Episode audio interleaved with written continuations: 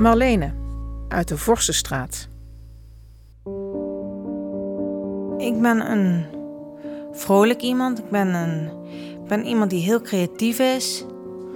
En, en ik maak geen oordeel over, over niemand.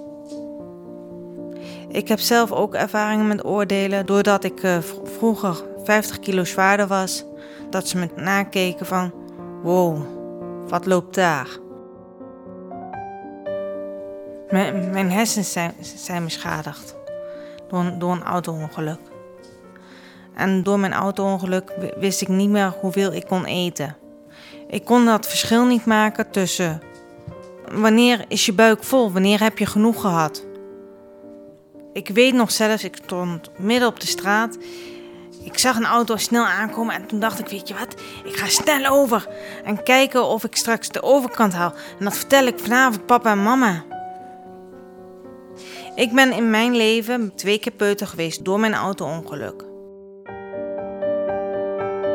Want ik heb weer alles overnieuw moeten leren als een klein kind. Dat is mij gelukkig heel goed gelukt. Ze hadden, vroeger zeiden ze van, ah, oh, jij, jij haalt het maar tot een woonvorm. En ik woon nu helemaal zelfstandig. In de loop der tijd hebben Marlene's hersenen zich zover hersteld dat ze weer voelt wanneer haar maag vol zit. Daarnaast onderging ze drie jaar geleden een maagverkleining.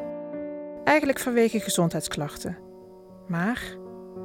Ik heb ja, meer van het oordeel last. Ja. Omdat je toch een. Je krijgt een stempel gezet. En daarom zeg ik: ik accepteer alle mensen, hoe ze ook zijn. Ik ga nooit op de uiterlijk af.